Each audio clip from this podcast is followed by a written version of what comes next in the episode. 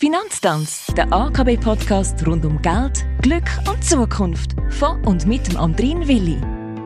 Und das ist schon die siebte Folge von unserem Podcast. Mir gegenüber steht Fabian Gürber. Er schafft als Finanzplaner bei der AKB und ist auf Vorsorgethemen spezialisiert. Herzlich willkommen. Fabian, wir haben in der letzten Folge den Vorsorgeausweis genauer angeschaut. Gibt es weitere wichtige Informationen auf dem Vorsorgeausweis, die ich müsste kennen Ja, die gibt es. Neben den Altersleistungen sind vor allem die Risikoleistungen wichtige Kennzahlen auf dem Vorsorgeausweis. Die Höhe der Leistungen im Invaliditäts- und im Todesfall können je nach Pensionskasse bzw bzw. Vorsorgeplan stark variieren. Für jüngere Versicherte ist die Höhe der Invalidenrente eine wichtige Angabe.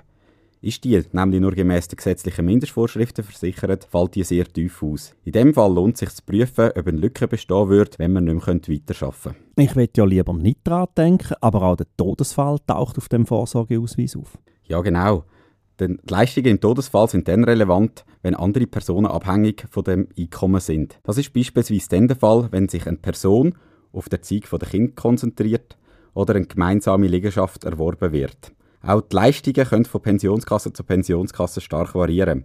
Darum ist es wichtig zu kennen, welche Leistungen im Risikofall fließen. Wenn die Leistungen jetzt tief sind, kann ich bei der Pensionskasse einfach erhöhen? Das ist leider nicht möglich, da der Arbeitgeber einen Vorsorgeplan mit der Pensionskasse abgeschlossen hat und für alle im Plan versicherten Personen die gleichen Kriterien gelten. Allenfalls kann der Arbeitgeber auf diesen Punkt angesprochen werden. Eventuell ist er sich dem gar nicht bewusst. Sonst besteht leider keine Möglichkeit, die Leistungen innerhalb der Pensionskasse zu erhöhen.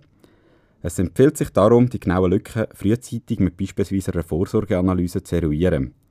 Geeignete Zeitpunkte dafür sind Heirat oder Familiengründung, ein Liegenschaftskauf oder eine geplante Selbstständigkeit.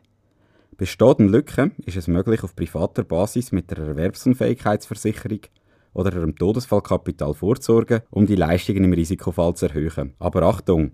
Ändert sich der Lebensumstand oder gibt es einen Arbeitgeber- oder Pensionskassenwechsel, ist eine erneute Überprüfung notwendig. Merci Fabian, das ist schon wieder mit unserem Finanztanz der Woche. Nächste Woche geht es weiter. Wir freuen uns und sagen auf Wiederhören.